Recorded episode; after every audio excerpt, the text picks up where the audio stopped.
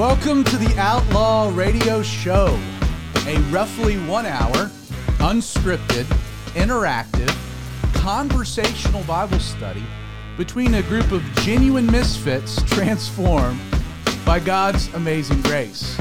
My name is Zach Adams. I'm a Christ follower, husband of one, father of three, who's been incredibly blessed to pastor a church located just outside of Athens, Georgia, called Calvary 316.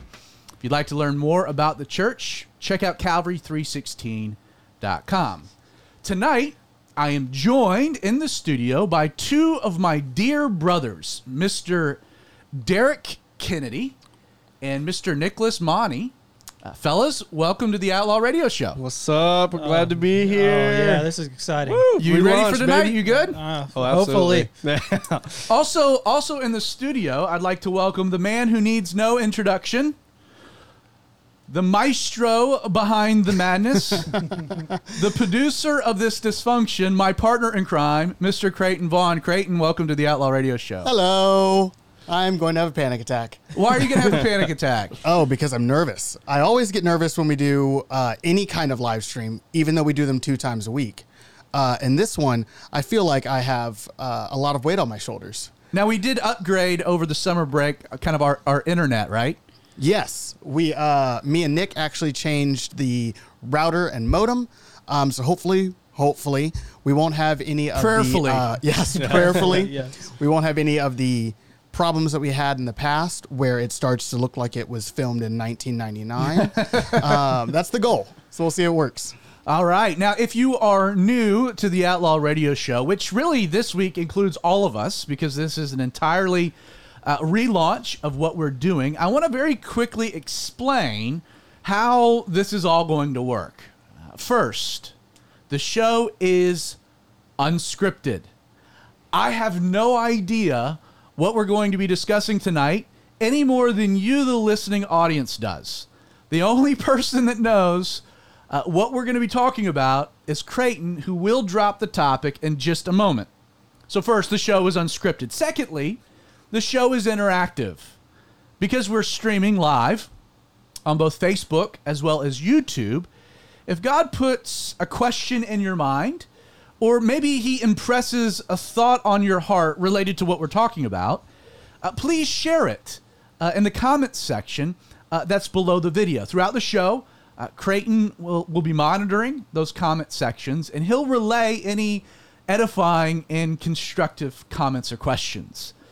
So the show is unscripted and it's designed to be interactive. Lastly, while I'll set the tone and the direction of the episode, the Outlaw Radio Show is is designed to be conversational. Uh, it's going to be a conversation on topics related to God's Word uh, between brothers. As such, Derek, Nick, Creighton, they are free to interject a thought, ask a question, bring up a point at any point in the episode.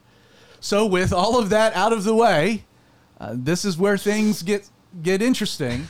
Uh, Cray, what in the world are we going to be talking about tonight? Well, I figured since it's the first show, we should not get too deep or talk about anything too crazy. Well, I appreciate I appreciate a softball. Right. That that's nice. Right. Yeah. So I figure we could just go with um, the differences, pros and cons, and which one is right between Calvinism and Arminianism.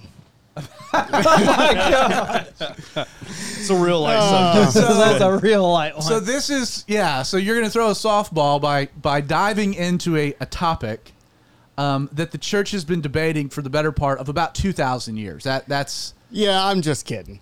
We can say that for next week. oh, that's not what we're talking about. No, I just thought it would be funny. You had me moving. I was I was already the juices were flowing. Okay, uh, take two. Oh, Lord. What are we going to talk about uh, on tonight's Outlaw Radio episode? Okay, so for real, um, and I'm still not throwing a softball because that's not my game.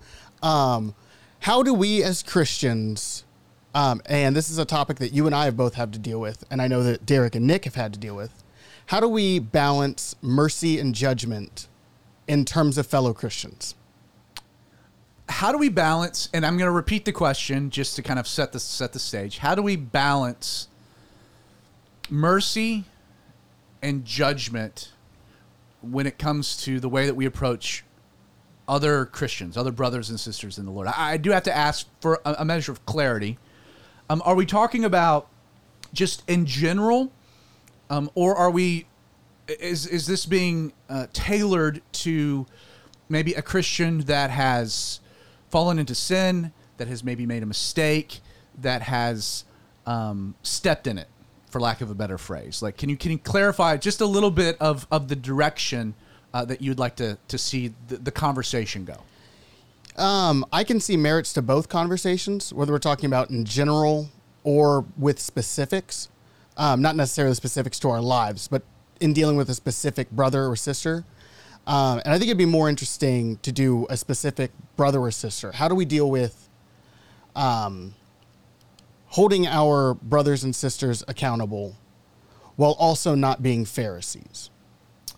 Well, let's let's maybe unpack that topic um, by looking at at maybe both ends of the spectrum. Like, Okay. like maybe let's set the stage, kind of addressing that generally, and then maybe maybe dive in a little bit more specific to particular topics where judgment where, where it gets a little bit more murky because maybe judgment is required, like the balancing of mercy in a situation where judgment is is kind of a necessity. Um, I taught a Bible study recently, uh, uh, rebuking stoners about uh, Jesus and the woman caught in adultery, and and I, and I think that that might have an interesting application that we can get to in a moment. Broadly, when we want to discuss just how we interact with one another as as Christians, I think it's important to first set the context um, by which we are brothers and sisters to start with. We always got to remember um, that our salvation, that our interactions with God, that what makes us part of the family of God, which brings us into this this what can be at times dysfunctional family, um, is completely rooted, is completely based uh, upon God's grace. I think uh, one of the challenges that does arise and, and where things get really um, misguided uh, is anytime we, we lose sight of who we actually are. Um, you know, it's been said, um, you know, humility, when we talk about humility. You know, people will, will say, uh, people have a lot of misconceptions about humility and, and what humility is and, and really what it looks like Um, if pride is having a false perception of who you are, uh, humility is having a correct perception of who you are, a- and then living accordingly. When we understand that our relationship with God is not based upon a work that I've done, and that in fact the Bible tells us that when we were still yet sinners, uh, Christ died for us, um, that we were lost, and that we were found in the Lord. Um, we were sinners. There was nothing that we did uh, that merited the grace of God, the favor of God, the love of God, the forgiveness of God, the salvation of God. Nothing that we we we could we did to deserve it. It wasn't as though there was something intrinsic about each and every one of us where God was like, "Oh my goodness, I'm going to pick Zach or I'm picking Creighton or Derek or Nick because man, they're on it." No, like that's not the basis um, our our relationships with Jesus to begin with. Our relationship with Jesus is purely a work of Jesus done on our behalf. It's not a sacrifice that we make uh, to earn God's favor. It's a sacrifice that He made that then bestows um, that favor. Um, C.H. Mackintosh, um, who did who wrote one of, I think one of the best commentaries on the Book of Genesis, he talked about in relation to the story of Cain and Abel, at how really the big error that Cain made in his approach of bringing the, the fruit of his labor to the Lord was that he was he was in a, in a sense reversing the hierarchy um, of the relationship.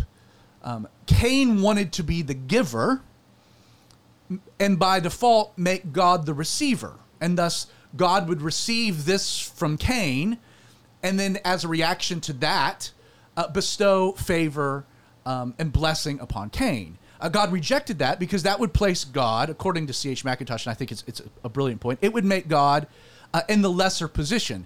You know, the Bible tells us that it is more blessed to give than to receive. The, the higher blessing is the giver and not the receiver. Whereas Abel um, really gave nothing. He just, uh, in an act of faith, um, you know, placed his faith in, in an offer, a sacrifice um, that pointed to a greater sacrifice that God would make for him. Um, in a sense, he was recognizing that that when it's all said and done, God is the giver, I'm the receiver, and that's the essence of grace. So one of the things that really skews and warps, um, and, and in a lot of sense destroys Christian community, is when we lose sight of of who we are um, in Christ. Um, when we when we think that we've done something to deserve it, when we when there's something intrinsic about me um, that that that determines that I, I have this entire life. Um, no, when I was a sinner, when I was lost, when I was down and out, Christ died for me. It's it's completely the basis uh, of grace. And here's the thing: when when anybody falls into the trappings of legalism, um, and legalism, again, broadly speaking, if if we're looking for a, a definition, um, legalism manifests when when we try um, to approach God in any other mechanism other than grace and grace alone. Um, I, I call it grace, period. You know, to, to use a little bit of, um, um, wouldn't be linguistic. It- Jargon? it- not Branding? jargon. No, just uh, punctuation, uh, Yeah. co- commas, semicolons Pithiness. grace period when we try to depart from that where it's grace that's wonderful but it's it's grace and you know my favorite with god is is grace. Yes it's awesome.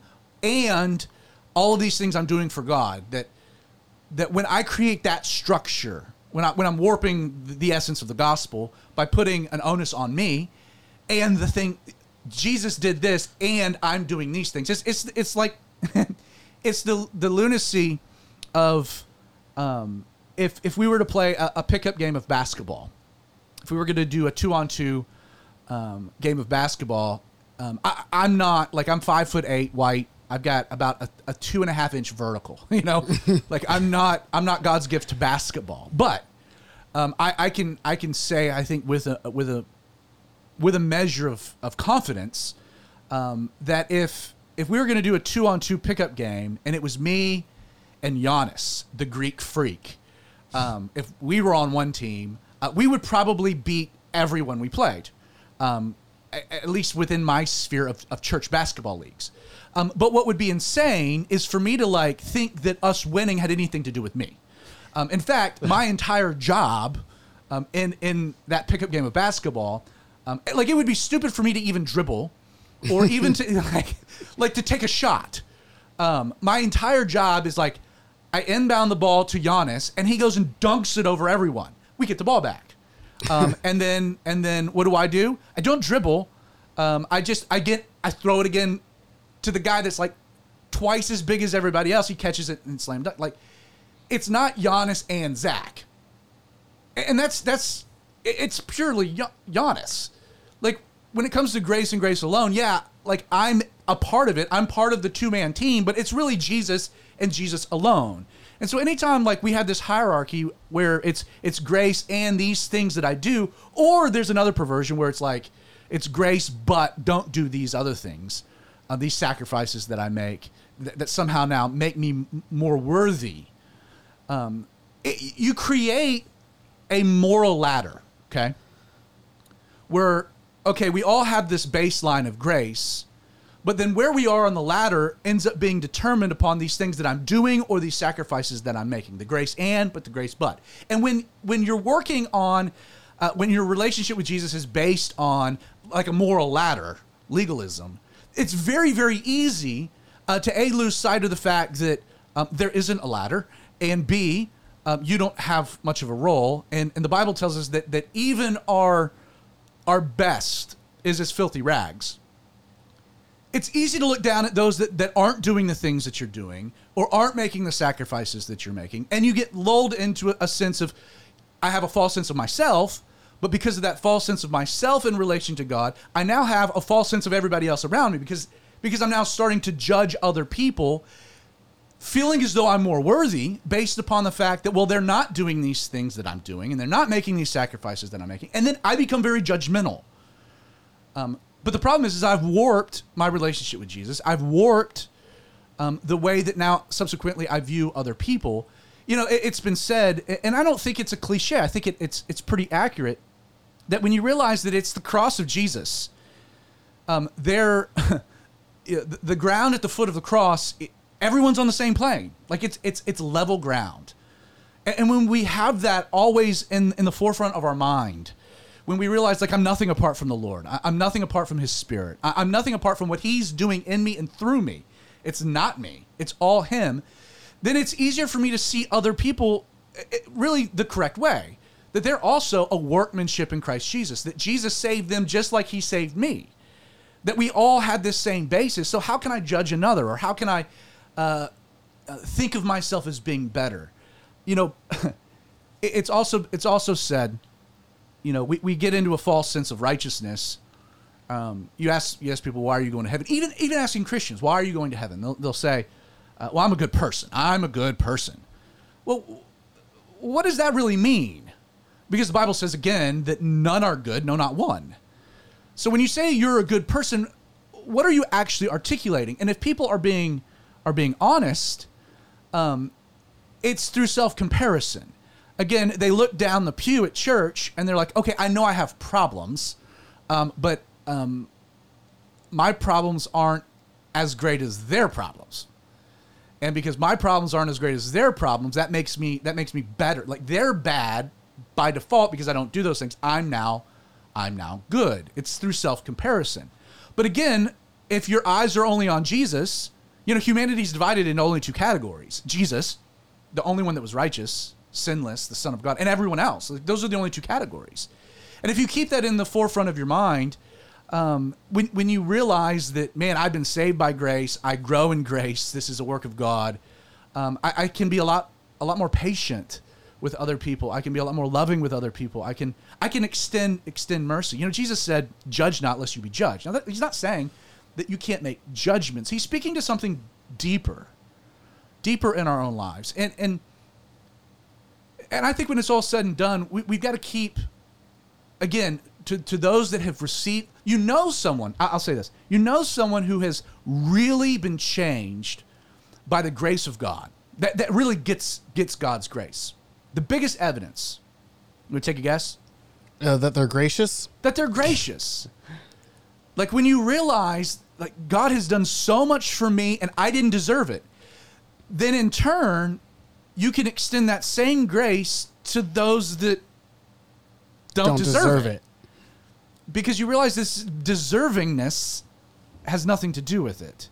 And so when we're talking about like you know the the, the, the biggest um, the biggest thing that warps genuine church community um, is a departure from grace. It's it's any descent into into legalism. And, and I would also add that it's um, it's when we when we're no longer really walking in the spirit.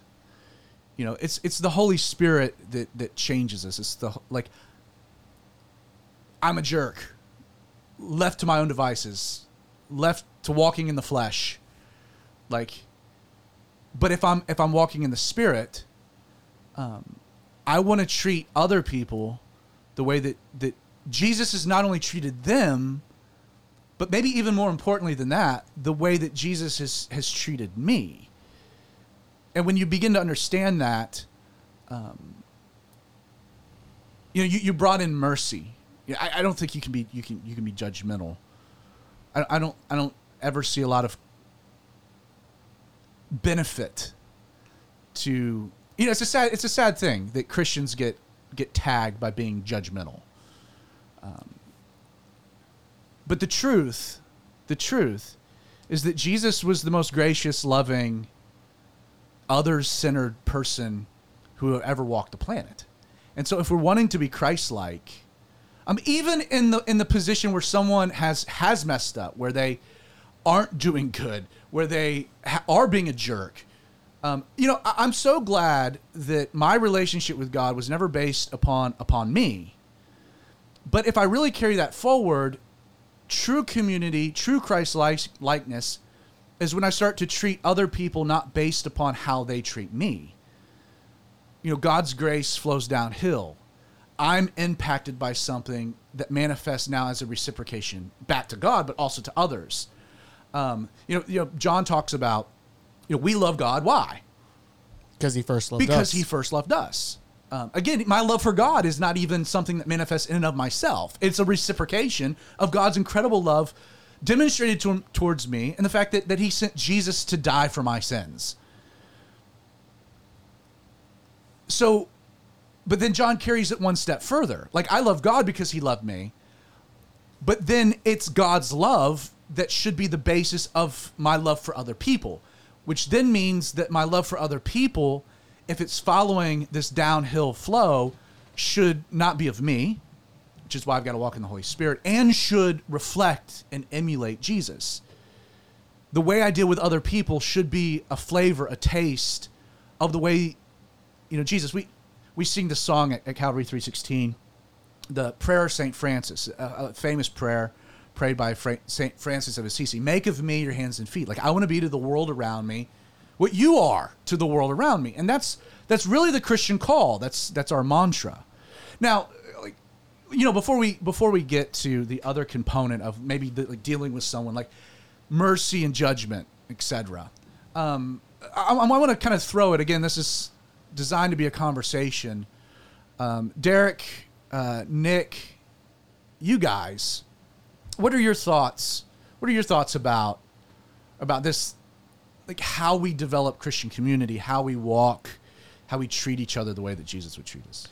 Yeah, I mean, I guess that is the thing. It's understanding grace and what it is. And if you're able to put yourself down first and uh, know what grace is, then you're able to show it to other people around you. You'll know that, like, oh, well, they're a workmanship. Uh, Like you said, like, they're just a workmanship like that. Jesus is working in their life just as he may have in mind, maybe in a completely different story, maybe in completely different ways. But that's, I mean, what grace is. Grace looks different for every single person as far as what they're going through. But And I mean, we have a great role model in Jesus Christ. Oh, I with how were many, say Zach Adams. No, Yeah, yeah, with yeah, how much absolutely. mercy he gives before he judges.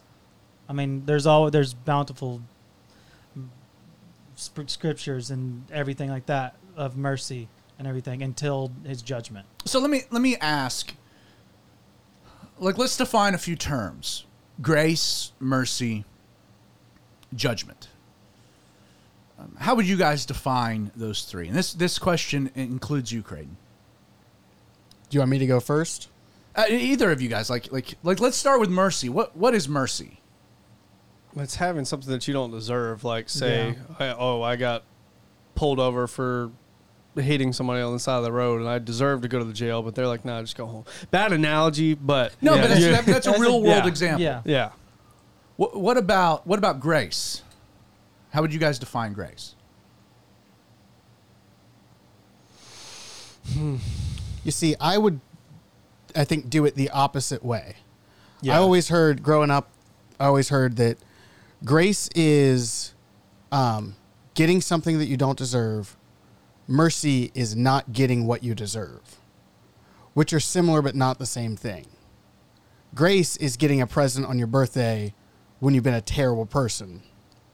Mercy is not getting a spanking on your birthday when you've been a terrible person. Yeah. Like Or- we're or- sinners, we deserve to go to hell, but we're not. We're free. And then you could you can add into into that dyma- dynamic. So grace, so mercy is is is not getting what I deserve. So go, using your analogy, you know, you know, you're, you're speeding, you get pulled over, and the, the and the cop comes up to the, the car, and um, and is like, "What's going on, son?" And and maybe you have a legitimate a legitimate reason. Um, hey, uh, my mom heard some noises outside. She's freaking out. I'm trying to get over to her house. She's scared. She thinks somebody's trying to break in. So I, yeah, I, I'm, I know I'm breaking the law.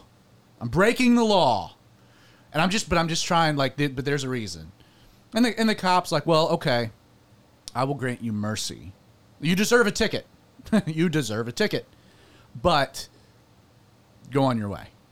Uh, grace, again, mercy, uh, withholding what we what we deserve. Grace is then bestowing what we don't deserve. Um, would be would be the cop saying, uh, "Hey, I'll lead the way," and uh, and at the same time, why don't I go ahead and fill up your your your truck full of gas, and uh, I'll pay this month's um, insurance. You know, you know, abundant of blessing, not tethered to you at all. It's just a, it's a free gift using Creighton's analogy. Interestingly, judgment fits within the three categories because judgment, if if mercy is not getting what I what I deserve, uh, and grace is me getting what I don't deserve. Judgment is giving is giving me what I deserve. Right. It's the ticket. It's the ticket. It's like, well, I don't care what your reason was. Um, you deserve a ticket, and so the here's the judgment. Um, you got to go and pay this fine and stand before the judge and get the points on your license and whatnot. Again, the balancing of those three things within within within Christian community. Um, are there are there times like, and I think it's easy for us to see moments where uh, mercy is totally warranted. You know, I, again, as much as I've been given, as, as much as I give, and and again, while I was a sinner, I deserved judgment. I deserve punishment. I, I I deserve certain things, and yet in God's mercy, um, He's withhold He's withheld those things from me. And then in, in response to that, He gives me th- He gives me all this blessing. You know, I deserve hell. He spares me from that, and then He gives me this life, fills me with His Spirit, blesses me abundant, like mercy, grace. Yeah. But I mean, even in a practical sense, with God and His relation to us, aren't there times where judgment is also warranted? Mm-hmm. for sure. I mean, is there any examples in your own lives where you've kind of you've experienced this the the the, the judgment of God? Yeah. In which way? I mean, this is this Going is down a wrong path for a really long time and him keep showing me ways out and me rejecting it. and so what happens? And so what happens is something happens in my life. I only have one way to turn. Now, can't we say, and I think this is important, that judgment is, when it comes to God, um, is is is the last tool in the toolbox. It is, it's the last. Like he he wants to extend mercy and he extends grace, like in our own lives. Like Nick, you were talking about just even in your own situation, like being on a path. Like in retrospect, hindsight, you can look back and say, "Wow." Like God's mercy and His grace were all over my life Oh yeah. because He was trying to wake me up. He was trying to get my attention. Right? Right? I mean, yeah, you for sure. Hundred percent. and yet you God's grace you ignored. His mercy you trampled on. Yep.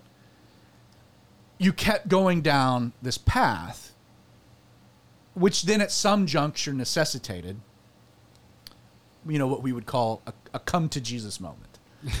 you know, where judgment, like Well, I mean, it was more of like I can do this on my own. I don't need that. I don't need that. It's me. It's me. It's me. I think and it took an impact to be like, no, you see how how this turns out when it's just you.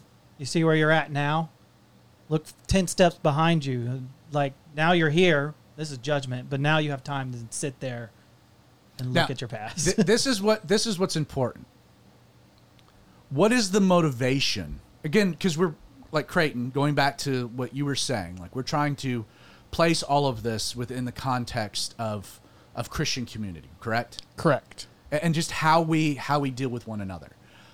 The judgment of God. Let's talk about the judgment of God. The judgment of God is a matter of last resort. yes. So he exhausts his grace, he exhausts his mercy and his love. Um, judgment is not the first thing he's he's won. It's not what. If only there were other ways. Like if we would, if we, but but we're stubborn. We can be hard headed. But what motivate? Like deep down, what is the motivation to the judgment of God? Because I think this helps us understand its role. I think within Christian community. And Creighton, why don't, why don't I throw this your direction? Uh, I would say it's corrective action. It's not punitive. It is correct corrective, meaning that it is for the most part. Um, you get little judgments, little judgments, little judgments to get you to turn from the path. The big judgment's less corrective, most of the time. But but even I would say it is corrective. Yeah, I would say the motivation is love behind it. Like when your child is going down the wrong path, like you discipline them, like, and that's a judgment in and of itself. Like, or if they're they do something wrong, you give them all the grace, you give them all the mercy. But if they continue to do something wrong, they're going to be disciplined. They're going to be punished and why does a parent discipline their child? because they know what's best for them and they love them. They and they want them to know what's right. So even in God's judgment, what is the motivation? of Care. it? yeah, care, and love. and love. I mean, God is love. There's nothing that God does to any of us that isn't motivated, that doesn't filter through His incredible love for us. Even I can even place this within like the Great Judgment. Like, does God will for anyone to go to, go to hell? No, No. No, He doesn't. And in fact, God has has gone above and beyond to exhaust His resources to articulate to every single person how much he loves them. Like there is no the Bible says there's no greater demonstration of love than to lay down one's life for a friend. And and and God sent his only begotten son. Like that's how much he loved us to die for our sins to make a way. Like no greater demonstration of mercy, no greater demonstration of grace than this ultimate sacrifice that Jesus made for us. And yet if we continue to reject that, we continue to reject that like hell, like the ultimate judgment is it is it th- the vindictiveness of God towards the individual, or is there still a measure of love in that? I mean, he's honoring your choices, isn't he? Yeah. yeah, He's giving you the choice. And so, if you continue down that path, God honors it, and and in honoring it, yes, there's a judgment, but he's still there's still a measure of love that's being demonstrated. I think I think we can all say, and Nick, I'll go back, you know, to your situation. So you were you were going down a path that was destructive. Grace, mercy, demonstrated witnesses along the way where you're going. This is not good, and then and then you experience God's judgment. And it was at that point that there was a, a reckoning, a wake up call, right? Oh yeah. And it was in that wake up call that God changed your life. So even in the judgment where God gave you what you deserved, there was love and there was a purpose. There was intention to it. So when we're when we're trying to take an examination of how we deal with one another as as Christians, yes, obviously we can understand um, how appropriate it is for mercy to demonstrate mercy. When someone deserves you know a rebuke or a consequence to demonstrate the same mercy we received as Christ-like and, and love grace. We understand how those things motivate. But when the situation does present itself where let's say we have to fall back on this third this third thing judgment can you can you demonstrate judgment in a situation? Um yes. Is it appropriate? Yes. But it should always be tethered to intention and and god's love. Like the, the, the motivation behind a judgment should be to hopefully see that person open their eyes change their direction like mercy hasn't worked grace is not working judgment is now necessary I'll give I'll give you an example. You know, I had two friends at, at a certain time in my life. Both of them um, went a little wayward in their marriages. Both of them ended up receiving judgment, and they needed to. It was it was the right thing. There was a reckoning. Again, with both individuals, mercy, grace, patience, love, kindness, and yet there was a moment where judgment had to be had to be issued. One fell on his knees and repented, and God transformed his life, saved his marriage. Another resisted, never recognized the error of his way, and as a result, we had to cut off this individual. Now, I, I've been accused of being, well, that's not what Jesus would do. Well, is it? Like ultimately, that's what he does. That's why there's a thing, a place called hell. What was the motivation? Even even to this day, well, it's to hopefully see a moment of repentance, a turning, a changing of the mind, a changing of the direction.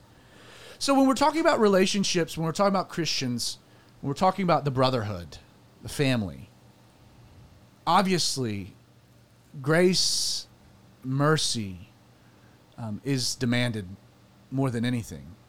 But I do see, and Creighton, this really goes to the heart of, of your question. Um, the balance between the two is that once those are have been exhausted, um, I think that we, in an act of love, owe it to the individual to say, you know what, like, what you're doing is wrong. The direction you're going is is is the road to destruction. I can't be a part of that. You're not listening, and so here's now this consequence. And that is when Christians often get called, you know, judgmental and hateful, and and yet and yet I still think that there is there is as long as the motivation is love and not spite, not vindictiveness.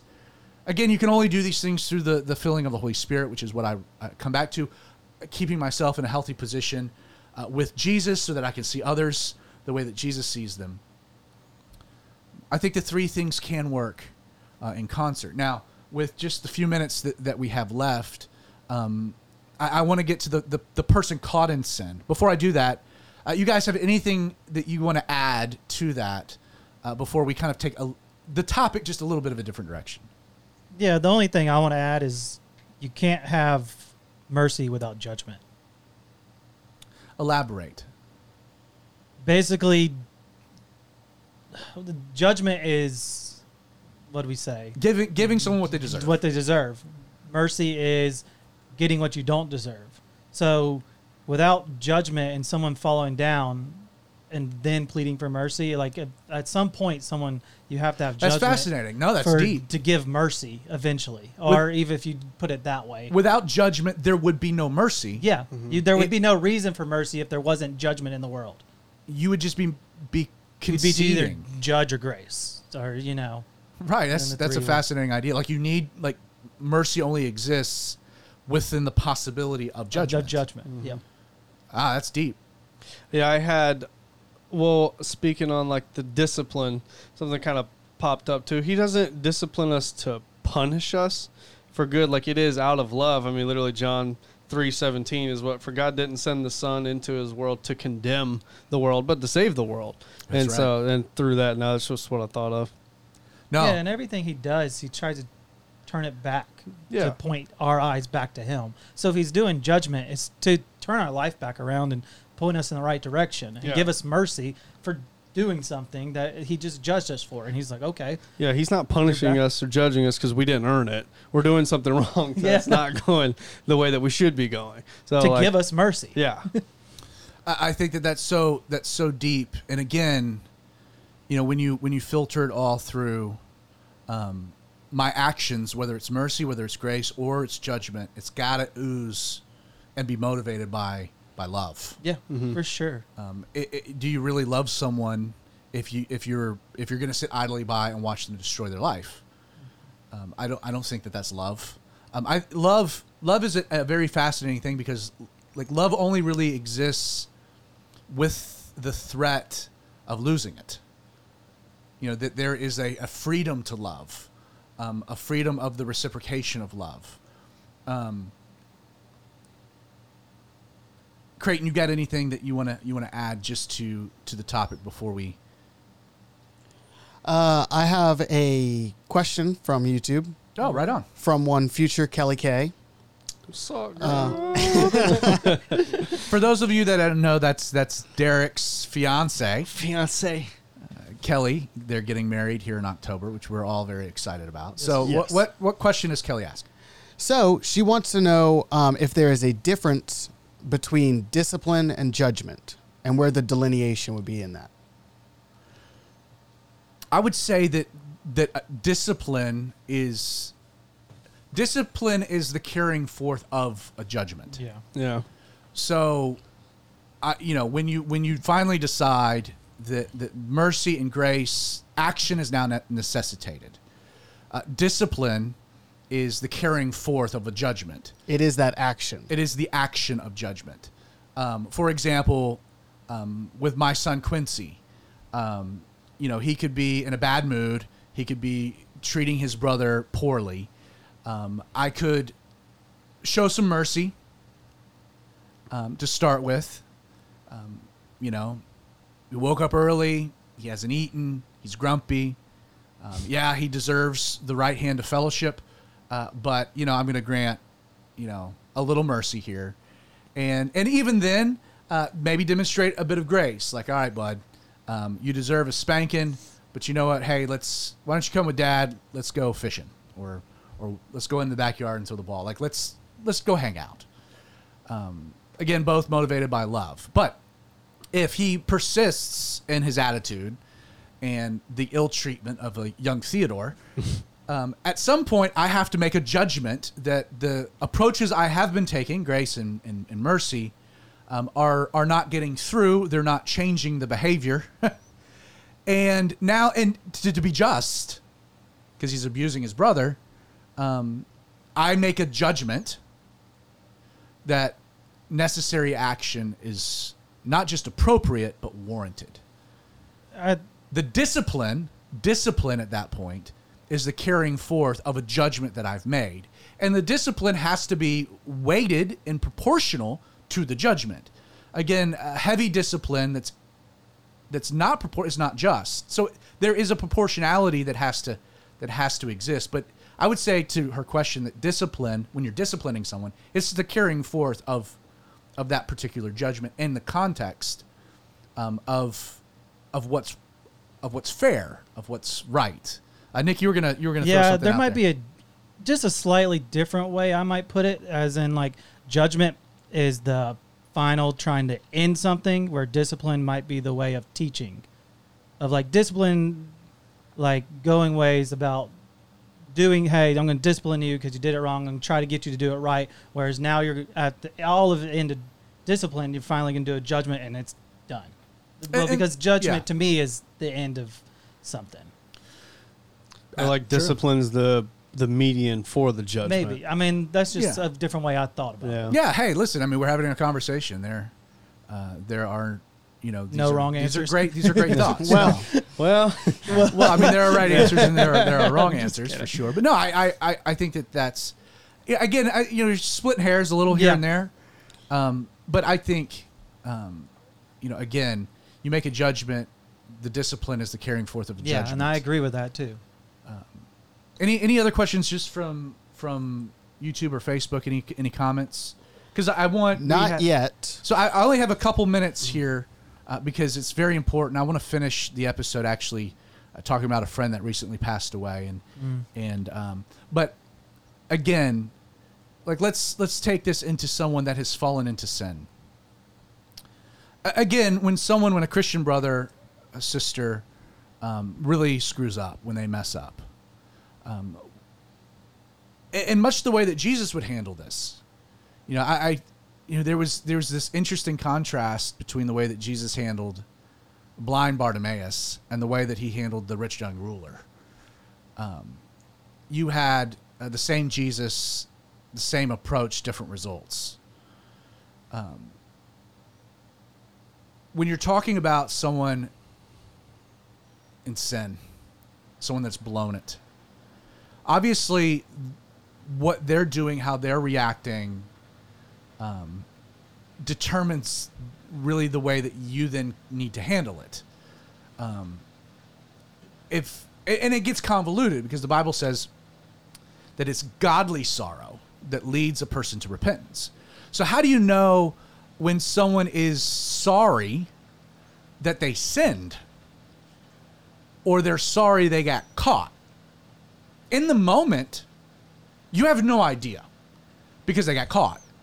Again, it would be way easier if someone is living a life of sin, a hidden sin, and then uh, they come to you and they're like, "Listen, no one knows about this, uh, but man, I'm miserable, and I'm I'm I I the Holy Spirit is working me over, and I've got to confess, this is what I'm doing, and I know it's wrong, and it's you know, it's destroying me."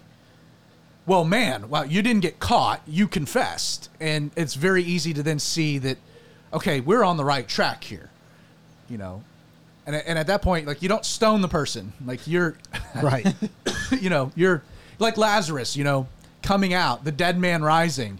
You know, what did Jesus instruct those, those around him to do? Take off his bandages, you know, help him walk. He can't walk, you know, and, and, and, you know, the Bible talks in, in Hebrews You know, let us run the race with endurance, laying aside sin and the weight that so easily ensnares us. And and when we're when we're in sin and and it's it deterring our walk and we're struggling with it, and we go and we confess, then it's our job to love that person and rally around that person and and you know help them walk, help them get back into their you know into the groove, into into the right direction. It's the person though that gets caught that's so difficult because they got caught and there's consequences. They understand that and they're they got tears. They're not faking sorrow at that point. They're not faking anything because they realize there are serious repercussions and consequences to whatever the heck they happen to be doing. But from your vantage point, it's like, well, now how do I handle this? How do I know this is godly sorrow, which is a good thing, like the weight, the Holy Spirit, or they're just sorry that they got caught and that there are consequences. And the Bible tells us godly sorrow, the distinction, what? Repentance. Leads, leads to repentance. And so if the person gets caught in their sin, like the woman caught in, in, in adultery, Jesus told her to go and sin no more. You know, she affirmed that Jesus was my Savior, my Lord, my Kyrios. But the only way that you, you really, the evidence would be, well, now what does she do? You know, again, going back to, to situations that I've navigated as a pastor, you know, seeing someone, you know, caught in adultery and realizing that they just destroy their lives and blah, blah, blah, blah.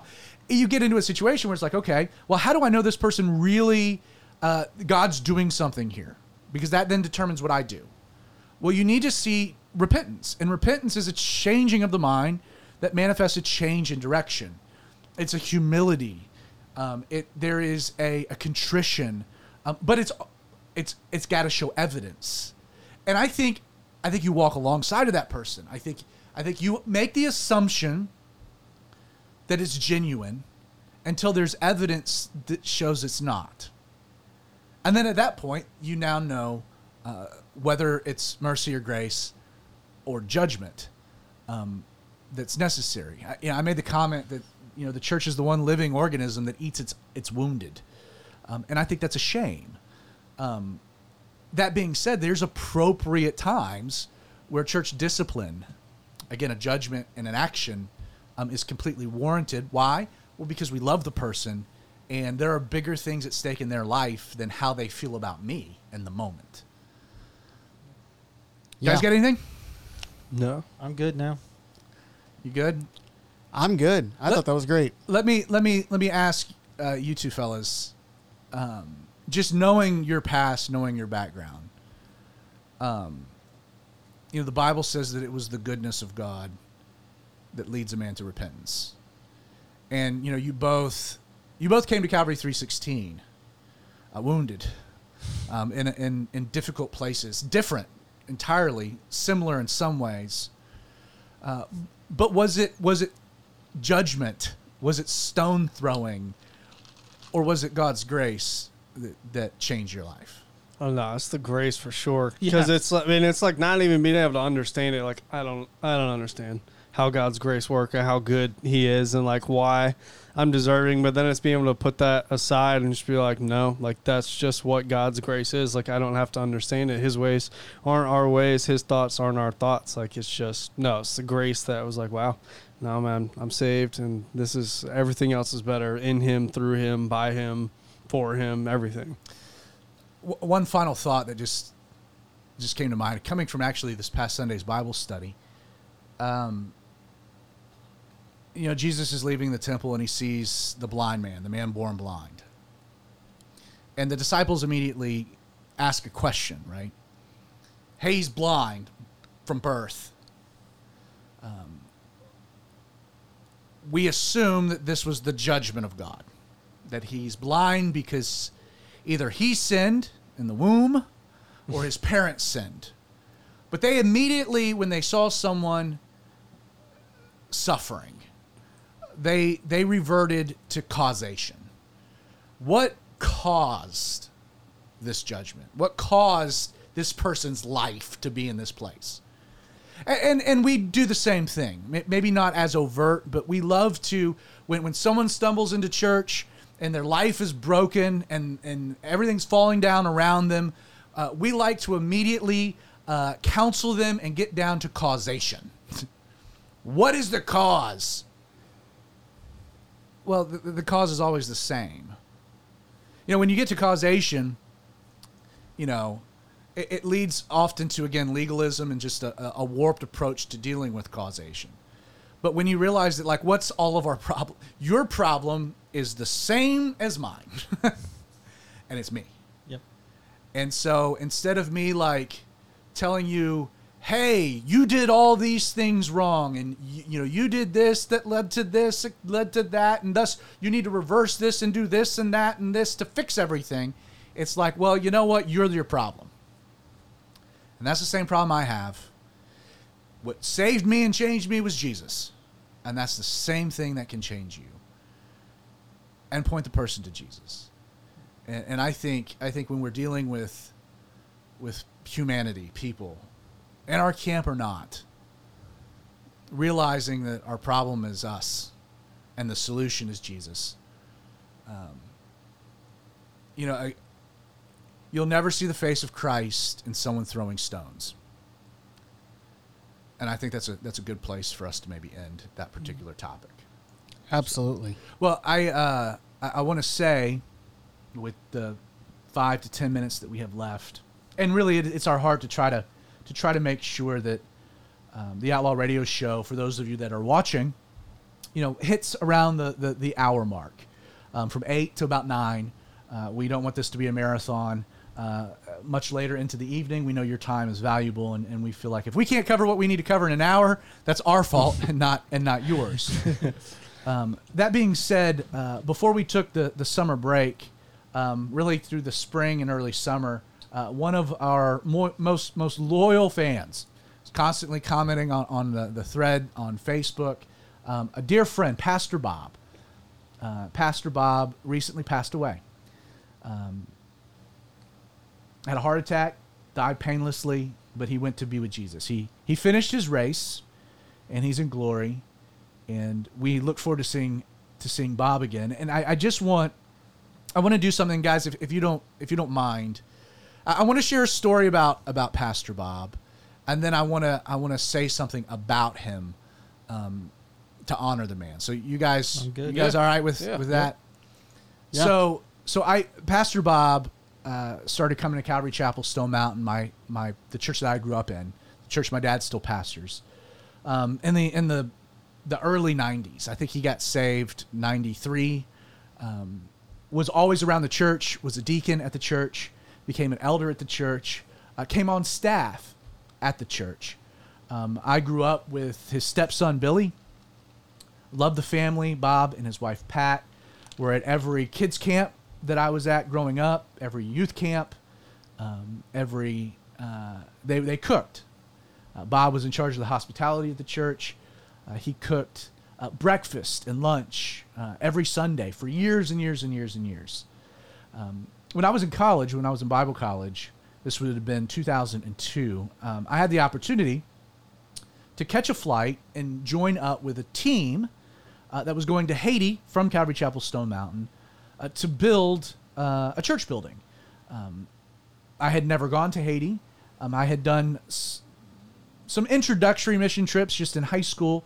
Uh, going to Haiti is not an introductory mission trip. It's pretty hardcore, and I'm a college student. Like, yeah, I'm doing this. So we get there, and you got to take a prop plane. You fly into Port-au-Prince. You got to take a prop plane um, out to Hinche. They got to buzz the runway, get the chickens off. Um, Bob was on this particular trip, and and it's a it, it is a, a a difficult journey to say the least. Um, and once you're in Port-au-Prince, you, I mean, you're you're moving around, you're flying. Uh, you know, you take this prop plane. I mean, it is fast paced. You're not sitting idle for long because it's it's dangerous. Um, well, we get to the compound, and no sooner than we got to the compound, man, I have got to go to the bathroom. I mean, I have I have been squeezing my butt cheeks for like three hours, and it, I can't squeeze any longer.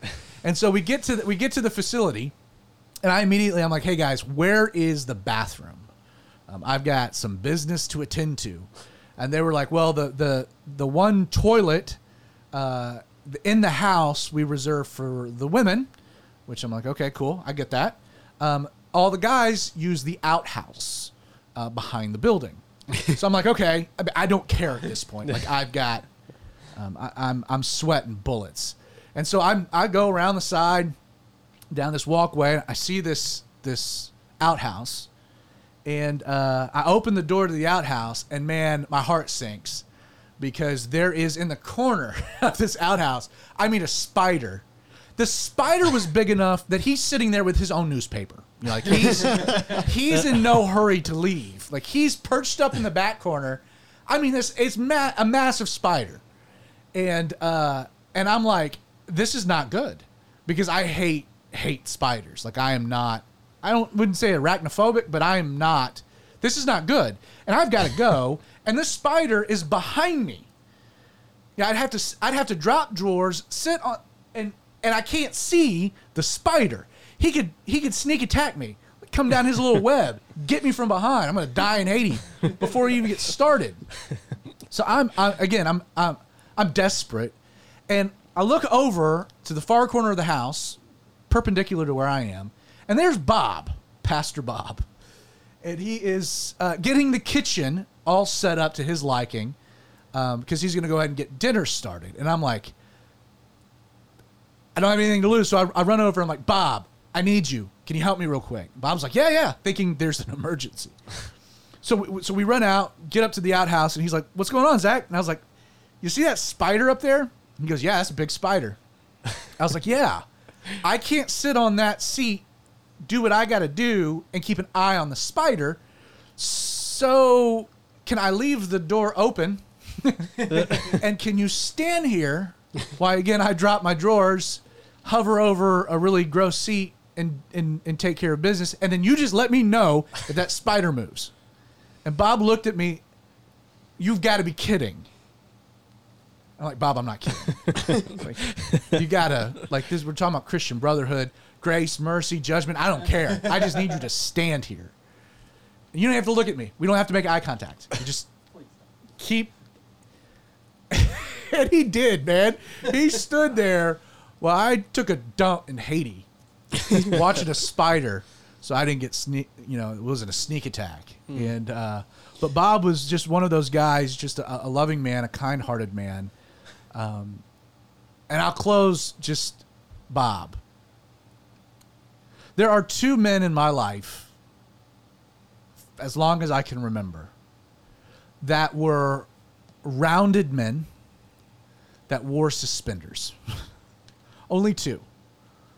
There was a man named Gayle Erwin. Yep. And Creighton, you, you remember Gayle Erwin. Oh, absolutely. Gayle Erwin uh, was kind of a traveling preacher, uh, had, had an organization called Servant Quarters. I think it still exists. And he would come and, and he would do a series of teachings. He had the Jesus style, he had the Spirit style, where he's talking about Jesus and the Holy Spirit. But he had, uh, it was called the servant style. And, and really, it was about, it was all about Jesus and how he came to serve. Um, very powerful. And Gayle Erwin always had these suspenders, and they were colorful, and he talked about the servant style. And while I was at Bob's memorial, Creighton went with me, I couldn't help but think that, you know, the two rounded men in my life that wore suspenders, Gayle Erwin and Bob Temps, had something in common. Gayle Erwin taught me what it looked like to be a servant. Pastor Bob showed me what it looked like to be a servant.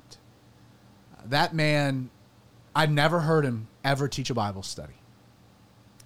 Um, but he taught a continual Bible study his whole life and the way that he loved people and the way that that love for people manifested in just a practical service.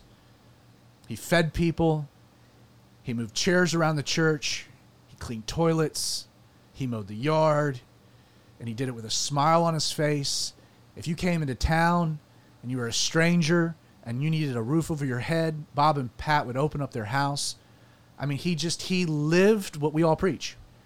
Gayle Erwin taught me what a servant was. Bob Temps showed me uh, what a servant uh, really looked like, and, and for that I'll be I'll be forever grateful. So, well, I hope you've enjoyed enjoyed the Outlaw Radio Show.